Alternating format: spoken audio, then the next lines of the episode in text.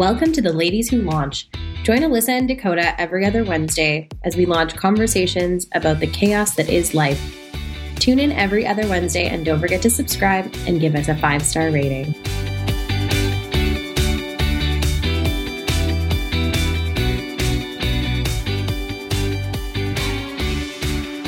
Hi, Dakota. How are you today? Good. How are you, Alyssa? Good. How's apartment life? It's good. You know, I just started drinking oat milk, and this first splash of oat milk has lasted me 3 coffees. So I would say life is pretty good on this Friday. That's my highlight of my day so far. Mm-hmm. So, you know, this is where we are in life when we're excited about oat milk. I mean, this is what's happening. Anyway, we're back for another episode of Ladies Who Launch, and we have an awesome guest today who is one of my favorite people on the planet, but we'll get to her in a second. But as we do with all of our recordings, we're going to start with a lady rant. But today's going to be a little different because in honor of our guest, I'm going to actually reveal what the history or the incantation of the original lady rant was and is, and how the lady rant came to be. So our guest, as I said, is one of my favorite people on the planet. She and I made a trip to India about, 4 or 5 years ago now, I guess. And some of the people on the trip were some very well-to-do ladies who had some very particular feelings about things on a daily basis, about what was happening or how things were going. So in order for us to stay sane, we realized very quickly that we needed some way to unload all of the issues that had taken place that day. So the lady rant was born. And basically at the end of every day during this trip to India, we would race to the hotel room. And as we were peeling off our wet and gross and sticky clothes, we'd be like, lady rant, lady rant. And we would have to release all of the pent up crazy that had taken place that day, just in order to be civil humans. So that is the origin of the lady rant. And 5 years later, we still lady rant. I mean, even on this podcast, we lady rant. But that was the origins in hotel rooms of India, as we ranted about the interesting people that we were on this trip with. So there you go. And you know what, Alyssa, your traveling to India story is probably one of my favorite stories ever from you. In fact, we should probably do a podcast on just that and traveling in general with your bestie as another podcast. But yeah, I'm super happy that we use the lady rant to this day. So thanks, Karen. Yeah.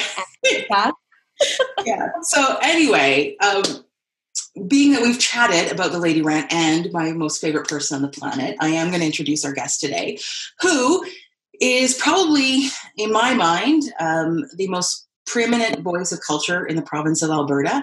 She has worked in culture for over 20 years in the province. She created and opened the Habit Arts Habitat in Edmonton, opened the Wind Spirit Center in Edmonton, worked for the Bounce Center, Alberta College of Art and Design, which is now whatever, Alberta Arts University or whatever it is now, Calgary Arts Development. She sat on the Premier's Council for Culture in the province, and just is a general wealth of knowledge about arts, culture, and community engagement and investment in the province. And as I said earlier, she's also my best friend. So that just means she's more awesome. Let's be honest. So welcome Karen Ball to the Ladies Who Launch podcast. And I will also say we also might get into this conversation because Karen actually named this podcast on the back of a motorbike in California. So we can chat about that later as well. But anyway, welcome to my bestie. Welcome to be here. Thanks for coming on, Karen. Great to be here. I just had to mute my microphone so I wasn't howling with laughter with the memory of walking into an India hotel room in plus 42 degrees and stripping all manner of soaking hot clothes and bras off. Just okay. Oh yeah. There are so many stories, and Dakota's right. We'll have to have a whole travel story because there's whole stories around our trip to Europe as well. And I know Dakota has stories of her trip to Europe solo. And so I think, yeah, general travel stories are underway. But anyway, thank you for joining us. What we want to talk to you about, I mean, obviously you're the cultural maven. I'm going to call you that because really, why can't I? But I love that. We are starting now to talk about how we're transitioning into this sort of new economy or new world of business and leadership and all those sorts of things coming out of the pandemic. And you have some very interesting takes on the city of Calgary and how it fits in this new world and what it will look like coming out of that. And so first of all, just share some thoughts on how you see Calgary coming out of this and what that looks like. Okay. Well, I mean, it is kind of interesting because it's a global pandemic. So I guess some of these questions are universal for every community, but specifically because Calgary has had such an economic beating. And since we have such a primary focus on oil and gas that we can pretty much assume isn't going to hold the same place as it did pre-COVID. I think we're in like an incredibly unique opportunity as a city coming out of it. I think that no one knows what it's going to look like when we come out of this.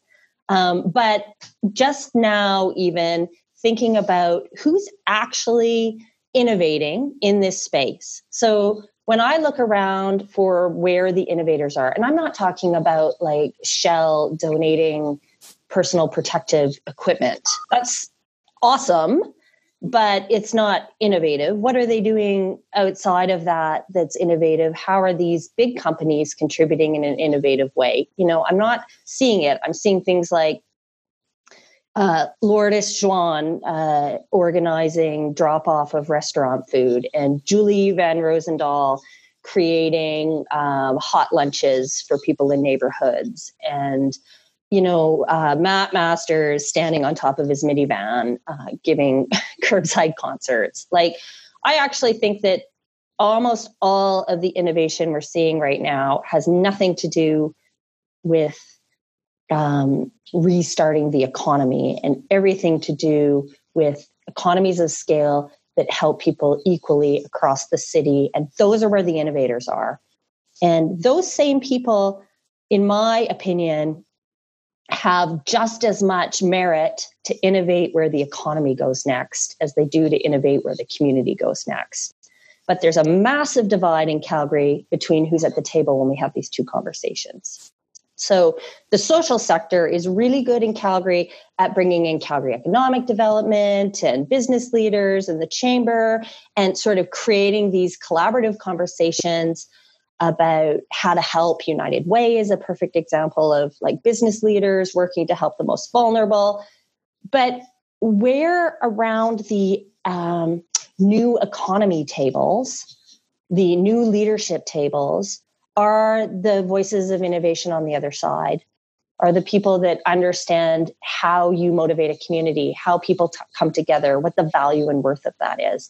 And I think I still have a bit of PTSD about the Olympics. So, but one of the things kind of now that it's in the rearview mirror that I took away as a massive, massive learning was that for a very long time inside the process was so big and so cumbersome and coming. And, it was about the IOC and the international players and what we needed to do and who the businesses were and who the political leaders were, that nobody wanted to talk about what people wanted. Like, it was really hard to have a conversation about what this would mean for someone in their neighborhood, or in their community, or what this would mean for a family that just moved here from Sri Lanka and their kids that don't even know what hockey is, or, what this would mean for Calgary's most vulnerable population that lived within 1 mile of every Olympic site that was identified. So those conversations weren't happening at all. I was at those tables and couldn't get those conversations on the table. And I was way more privileged than most people because I was sitting at that table. And I just thought, you know, this is a group of people in a process that is going to fail, because ultimately our success is based on our people. And so the Olympics is a microcosmic kind of example that I experienced where actually people matter. And if you don't engineer your processes with people at the center, people will take your processes off the rails. It's not going to work. And so we have to think the same way about what restarting Calgary looks like and where our values are, not just in the C-suite of the offices, but everywhere. Because, Alyssa, we've talked about this a lot, and I'm sure you've talked with Dakota about this. I think I've heard it on the podcast before. Like, if you aggregate all the micro businesses, all the solopreneurs, all the small businesses, that impact is massive. That's enough impact to restart an economy. But those people are so fractured because they are a series of micro businesses and solopreneurs. There isn't an identified leader. It's not easy to say, oh, we should get Alyssa in this conversation because she can speak for all of these people. You actually have to, you have to not want to get to a yes. You right, kind of want to get to a space where people can talk, and getting to a space where people can talk versus getting to a yes are very different processes. The first involves fully relinquishing control. The only control you have over how you protect the space so that people can talk, how welcoming the space is. But how do you get to that place? Because I think that's the biggest frustration that I'm seeing in the city right now, with some of the initiatives that come out. There was some website that's come out where business people can put we're all in this together type videos on it, but it's all the same people. It's all just a bunch of old white dudes. And how do we, as the sort of millennial Gen X generation, start pushing those people out of the way, in the best way possible? But I'm sorry, but those people aren't the arbiters of the next new economy, but yet they're still put at the forefront as though they're the voices that we should all be looking up to or considering. But how do we, as the actual new economy, start pushing them out in a, obviously not pushing them out sort of way, but in a way that we're asserting our leadership now, which is what we should be doing, but how? Yeah. It's interesting because I think it's kind of two things. One is, does it matter if we're not at that table? Because that table might fail anyway. Someone decided to launch that site because they wanted to do something, and I don't disparage the wanting to do something. I think we all feel that way. And then they invited those leaders, because I don't think Dr. Cannon or Steve Allen were oh, I'm going to record a video and just randomly put it on. Clearly, they were asked to front that. And just the act of inviting those people to be the first is exclusive. Yeah. It's a wall. So they built a site for everyone, and then they put a wall in front of it by saying, well, it's for everyone, but we're inviting these people. And these people are the people you would expect. And they're not you or me. They're these people that we already have identified as our leaders. I mean, the fact that a considerable number of them are retired. Many of them have never started a business before. They're leading businesses, but they've never started a business before. They've never built something from the ground up. It shows that the way in which they're selecting those people is they're looking for the wrong things. If they really want to make it feel if what they say they want to do is what they want to do, then I would say that's not the right way to go about it. The right way to go about it is to not invite people specific, to not sit down around a table and say, okay, who do we know that are leaders? Mm-hmm, right. You've already lost when you do that in that kind of thing. So that's one thing, does it even matter? because maybe the solopreneurs and micro businesses should just have their own conversation. And that conversation can happen with the leaders in air quotes of Calgary. That's fine. The bigger question is, who has the ear of policymakers and of people that are actually going to be able to sway investment and actually be able to create programs that serve solopreneurs and micro businesses? It's been difficult from the beginning federally, and I think we're seeing that the way that the social assistance funding has been rolled out, the CREB, is that the federal government is learning every single step of the way. It's like, oh shit, we're giving people $2,000 a month, but artists sometimes make $5,000 and that's all they make for 6 months. Yeah. So now you can prorate, as I understand it, you can sort of prorate over time. So that helps like people like you and me. Yeah. I might make half my year in 1 month, but then I make nothing. So, you know, this is the situation. So they're like, it's sad that we didn't have a better handle on what actually is happening in our economy and how people are actually working and how to talk to them and how to respond to them. But one of the reasons we don't is because policymakers and decision makers aren't tapped into that. There's no way to get to their ear. Like, do I think that when someone from Calgary Economic Development goes and talks to the mayor's office or the city, they're talking about me when they talk about economic development? No. Yeah. You know, and do I expect them to? I don't know. Maybe. Yeah. I think probably more than they have, but yeah, it's more about that. But it's interesting to me because I think what's more interesting is the does it matter? Like, let's say we had micro grants and there was seed funding, like, you know, the 80-20 rule, like 20% of the investment is actually going to make 80% of the impact. Right.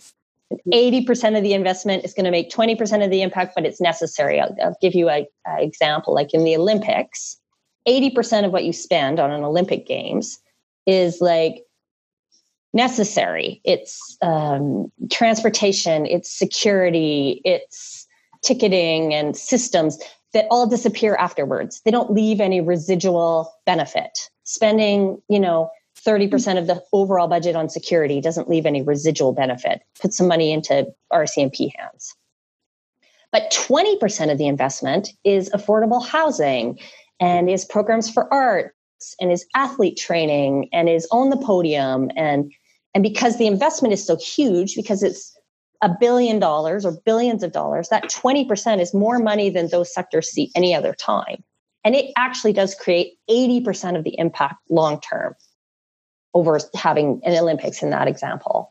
So if there's some post-COVID investment, can we like think about, or if there's $100 million that CED has to do economic innovation, then can we take 20% of that $100 million, you know, and like, can we take $20 million and put it into micropreneurs, solopreneurs, small businesses, combined marketing for mom and pop restaurants, web services for creatives, like all that stuff?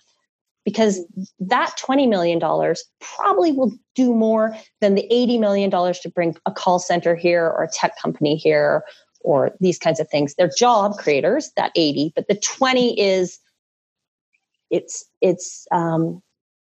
ripple effects are going to be long-term and I think make a huge impact. So that's what I'm looking for now. Yeah. And I think that point is really important because with the losses we're facing now from COVID, even with just the cancellation of Stampede and events that really feed our economy, we need to be thinking about other things too. And I think that's been the problem with Alberta since day one is unfortunately, a lot of the leadership is very narrow-minded. It's been an old white man's club for so long. And, you know, now we're being really tested to actually be innovative and to really step outside of our comfort zone. And honestly, like, I don't see it as a bad thing at all. It's challenging for sure, but I am excited to see what comes out of this, what this is going to do, what it's going to change. So... yeah. And then there's another kind of thing about what I think it's going to change, which is how we see community. Mm-hmm. So Calgary, on the first point, Calgary is screwed because we have a solo vision of our economy tied to oil and gas. And oil and gas, anyone that's worked inside oil and gas will know that these companies are set up like monarchies. You know, interesting. King at the top, and then there's a fiefdom and a castle, and then there, right. So if you're a middle manager, you've got like 7 layers of managers above you, and so they're not, by structure, they're not designed to be innovators. No. So that's one thing. So we live in that economic reality in Calgary, and those kings or queens, in some very rare instances, are our leaders, and mm-hmm. they're the ones that also get the board chair appointments, et cetera, et cetera. So we're in a sort of a closed system of how we define leadership here. So that's the problem economically, and not that we need to dethrone those leaders, but we need to put a crack in that and say, like, we want the thin wedge is 20% of what you're doing for everything else, and it's going to be handled in a totally different way. Mm-hmm. And I mean, totally different, like not even like, oh, we're going to get a table of 35 to 55-year-olds who are innovators together to decide. I mean, like maybe everyone decides, maybe it's all crowd directed. I don't know, but different. Yeah. So that's why we suck at stuff like that, I think, because oil and gas is like the thing in the military. Yeah. But why we should be able to excel is because we actually have political leaders at the municipal level that are really innovative, mm-hmm. probably can support that, including our mayor. And we have a community of engineers. And you know this, Alyssa, we've called it Calgary's nerdy goodness. Like, we just have so many innovative, thoughtful people that may be sitting at the bottom rung of a junior oil and gas company, but they could have the next idea for something really great in Calgary. And we have tons of solopreneurs and micropreneurs because we're all children of, married to, attached to oil and gas. And mm-hmm. you know, you have to be honest, that's created a nice safety net for a lot of creative people for a long time, because it's still a luxury mm-hmm. to start a business, to be an artist, all of these things. You still need some sort of a safety net for the most part. And Calgary has that because it's had this good economy for a long time. But then on the other side, it's like, what does that mean for communities? So not the economy, but other things that we value. And I think that's the conversation I've been thinking about most these days, is like how happy I am to live on a street where I know like 7 neighbors by their first name on my street. And not just know them, but have their phone numbers, can text them, can sit 10 meters away from them on a street corner and have a conversation, see them at the grocery store. Like, that to me is more valuable right now than almost anything else. And yeah. Calgary is really good at that when we do it, because we're mm-hmm. volunteers, we care, because we do connect to one another. Because we come from all kinds of other different places. We all sort of at the same time crave a home and make a home, you know. But we also suck at it because we have thousands of people that live in communities with drive-in front garages and no neighborhood store and no, you know, place for people just to sit and bump into each other. Mm-hmm. Major super pathways, which are awesome, but they're also major super pathways. They're not the town square, the park down the road. Mm-hmm. So, I mean, we have a physical problem in Calgary, I think, in the next, whatever's post-COVID. Let's say this never went away. Yeah. Let's not. Yeah. No. But no, we've never found a way to cure the common cold or a flu. We have never eradicated those things. We have a vaccine that works on injecting ourselves with the flu virus and these kinds of things, but we haven't. People still get colds. They still get flus. So, I mean, I don't know. There is sort of some dystopian reality where maybe this is something that we can never be vaccinated from. Totally. Yeah. And you live in Tuscany, not Italy. The other one. The Canadian Tuscany. Right. I mean, I think there's one bar there. It holds way too many people than could ever gather. There's no local. No. You don't even have really, unless you have kids, you probably don't know your neighbors. Like, you're completely isolated inside a community that is like the size of Cochrane. Mm-hmm. Yeah. That's a very good point. You think that Calgary has such a tight-knit community, but when you get outside of the inner city, it doesn't. And I mean, I can't believe I haven't thought of that in the past, because I'm deathly afraid of the suburbs. Like, I grew up in the suburbs. Bless my parents. Like, that's what they could afford. And I know my parents are really good friends with all their neighbors, but that's my parents, right? They're very... like open, and they like to make friends. So that's them, but not everybody's like that. And I know I've also lived in the suburbs when I was formerly married and hated it. And I didn't really talk to, like, my neighbors weren't friendly. Now I live in the Beltline, and like every person that I pass walking my dog, we like start up a conversation or say hello. It's just a totally different culture down here, downtown and in the inner city. So yeah, I know. Is that suburb versus, I mean, we dealt with this during Calgary 2012 when we were Calgary's cultural capital of Canada, and we had this conversations all the time in terms of the urban versus suburban divide in Calgary, which is very, very particular. Like, I don't know that, I mean, I guess probably a lot of sprawling cities like a Houston or those kind of places, probably all of the same conversations in terms of the disparity between suburb and urban living. But how do we take, and I think this is sort of the conversation, is how do we take that urban vision and that sort of urban community that people in the suburbs are always poo-pooing, like it's all for latte drinkers and whatever other things they spew at urban dwellers.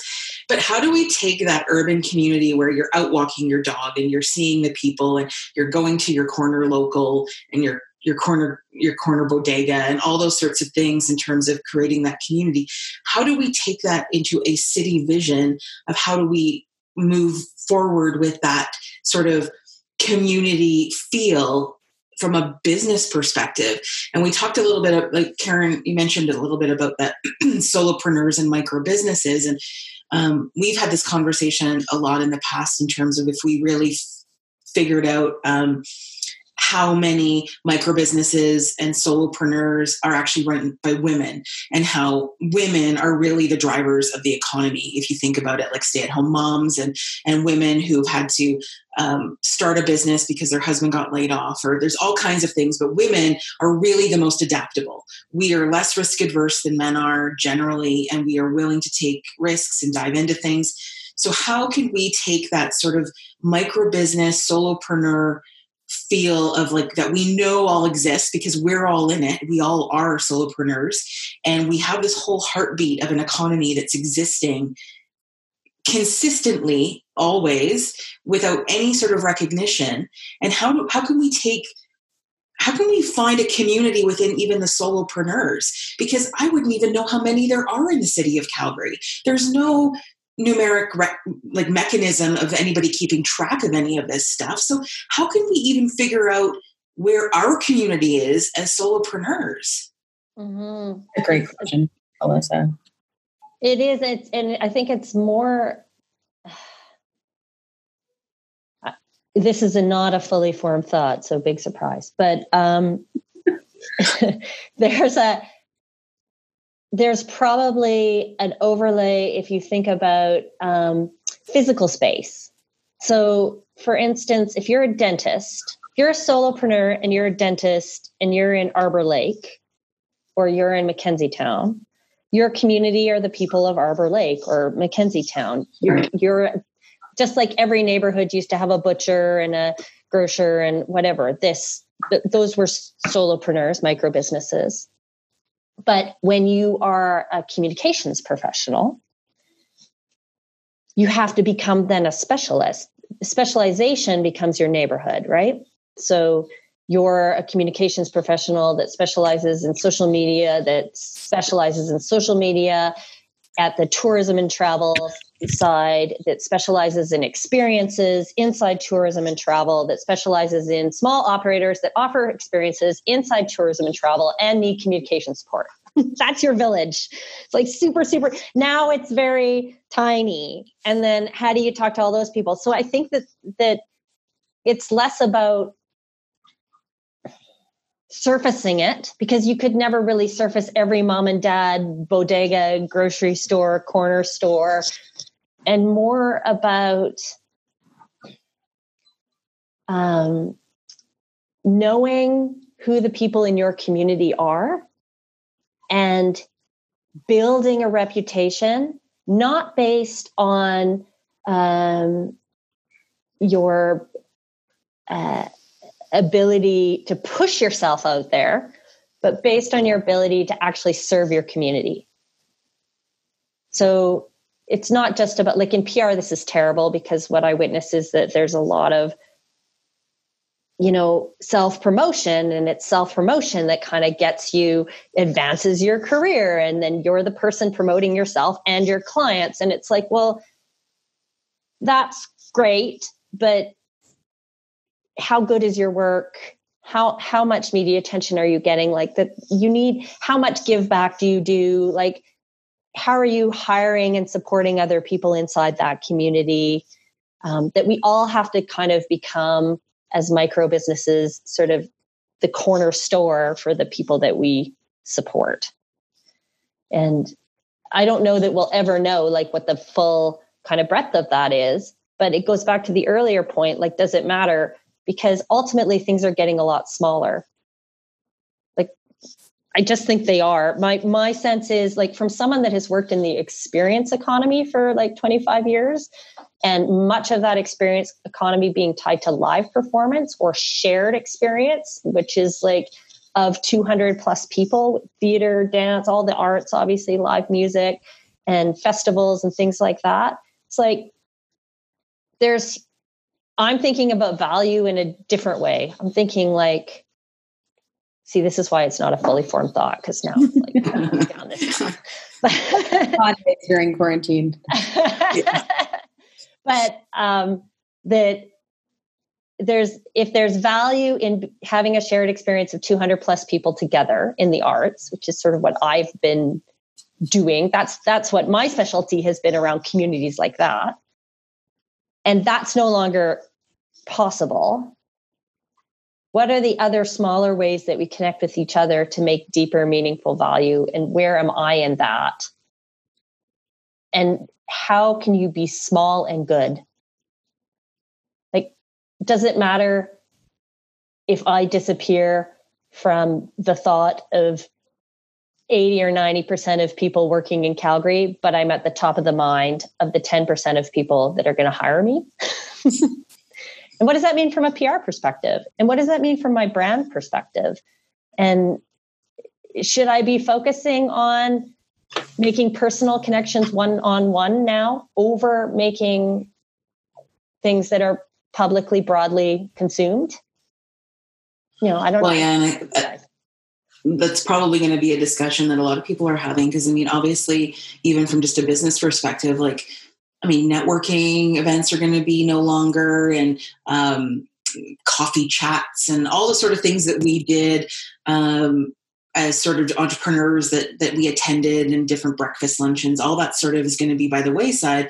So We do live now in the world of Zoom calls. That's great. But we were having this conversation. We had a bit of a communications PR chat last night over wine. And Lana brought that up. Lana Rogers, who's a friend of ours, another PR professional in the city. And she brought up what she's doing this time is meeting with people one-on-one, like reaching out to people one-on-one, not as a way to pitch business, but just like, how are things going? Making those connections now, like whether it's through LinkedIn or through an email or through a phone call. She said she even took a social distancing walk with someone the other day just to get out of the house and chat about things. But so our communities are going to become much smaller. And I think that one-on-one development of relationships is going to be so much more important, because our traditional ways of networking and sort of businessing in quotes are no longer. So we as entrepreneurs have to figure out different ways to connect with people. And frankly, we have the advantage over a Walmart or, High Steakhouse because we can do that. Because I don't know who Highs is, and I'm sure he's not going to send me something to my doorstep unless I pay for it. Yeah. I had a friend that is just a warm-hearted, beautiful person that sent seeds to people in the mail, like seed packet. So with a little note that just said, we're going to get through this. In the meantime, plant something, watch it grow. See you on the other side. She wrote on the envelope, this has been sealed with a glue stick and it's sanitarily prepared and all that. And like, she had my home address, and I opened the mailbox and I had this card, and it came on Earth Day. I don't even, whatever. Wow. Yeah. Next level. So I was like, okay, A, she's amazing. B, like, what a great idea. She sent me something in the mail. She had my mailing address because I've sent her an invoice before. I've made a donation to something that she worked on before. So like, it's that kind of thing that I think we have to think about. How do we actually become meaningful members of our community by supporting one another in a way that's not typical? Doesn't need to be like food hamper kind of support, which is awesome too. Mm-hmm. Little touches. She just reached right out, gave me a letter. Like, it's amazing. So in a way, I think micro businesses, solopreneurs, we may become on the other side of this if we can survive, if systems and governments and processes can make a small wedge for what this is.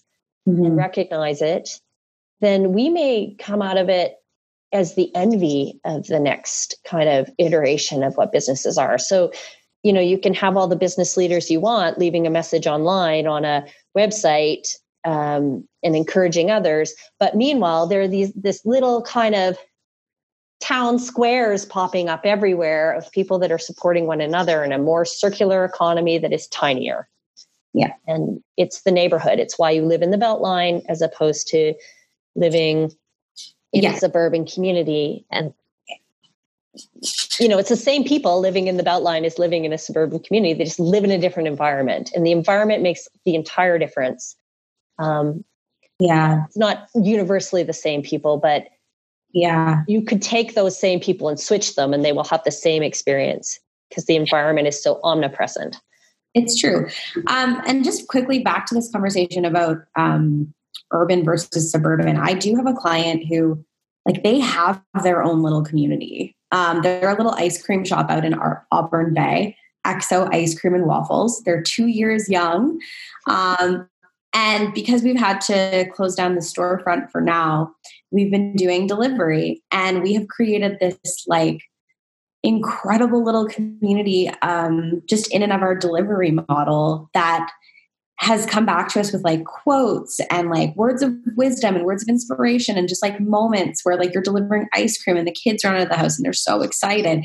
And so, I think these communities can be created everywhere. And I agree that it needs to be recognized, and it is kind of the next step for Alberta for sure. And it's been building up for a long time, just not being recognized.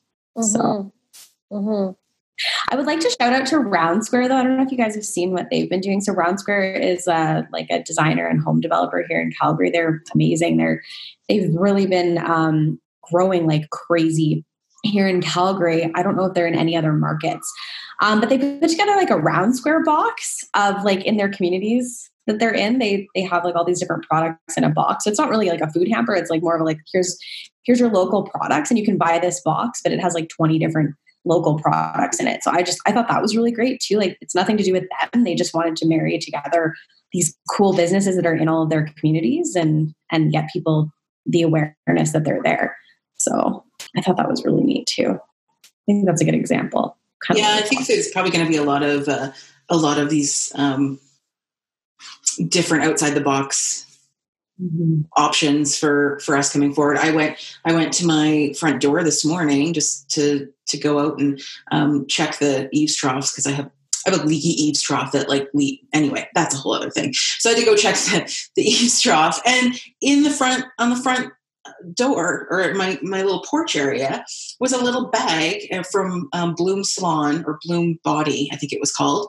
And I was like, what's this? And I opened it up, and my graphic designer Sarah from A to Z Creative, sent this little care package to me, like as a thank you for just hanging in there. And I was like, you know what? Like, brilliant. Just like on my front porch, didn't ask for like just a great. And I think if we all can start thinking outside the box of those little things that we can do to connect with the people who already work for us and do things for us, that those little thank yous mean a ton. And just unsolicited, like whether it's a card in the mail, like Karen was saying, or creating community around showcasing the businesses that are in your community and putting together care packages or purchasable products around that. I think we do have the advantage being small and being independent that we're not trying to like turn a huge cruise ship in a different direction. We can easily change track and easily change course. And I think just as we sort of wrap things up here, if we could think of three takeaways for whether it's micro businesses, entrepreneurs, or even just people at home, three things that they could sort of take into this next phase of what Calgary business or Calgary's economy is, what do you think that would be, Karen? Like, what are three things that people could do or people could work towards in this new direction we're taking in terms of people over profit? And I think that's a big key to where we're going. The shift of where we're going economically is that people are going to take a way bigger part of the direction of the economy over profit. Yeah. Well, yes. And, you know, 2/3 of Canadians are stressed, right? So yeah. This is like right up there. So I think one is make space. It's important to talk and be there for one another, but it's also important to create immediate space for people. So let people be who they are right now. Don't necessarily jump on people for their emotional responses. I think that's one thing we can do, just to patiently love each other in some weird way in this virtual world. Mm-hmm. The other is think very carefully about who you are down the street and around the corner. So I'm talking about your immediate street that you live in, but also your immediate business community. So who are your down the street, around the corner clients and colleagues? And how are you making your business and physical neighborhood better? That's really important right now, and I think for a very, very long time to come.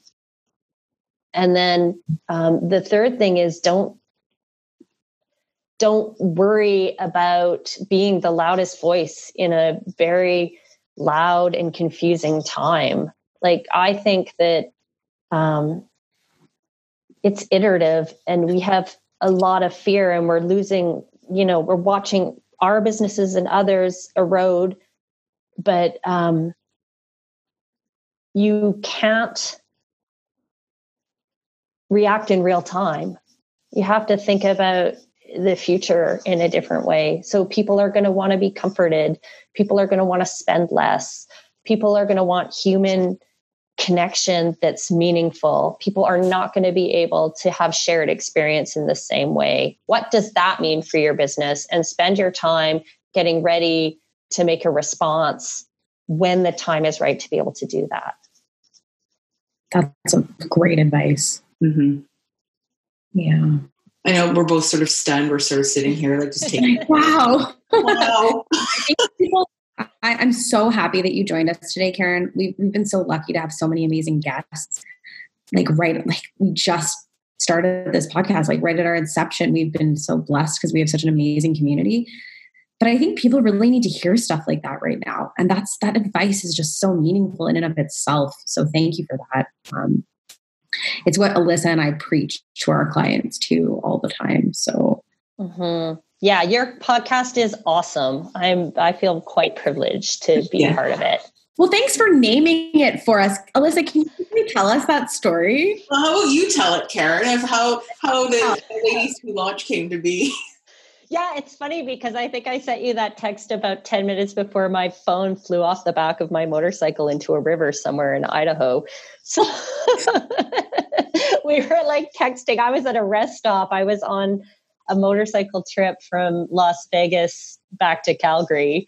And and then I got to text with my bestie, which is always nice at the roadside. But, when you're in a helmet and someone's texting you, it's like, you're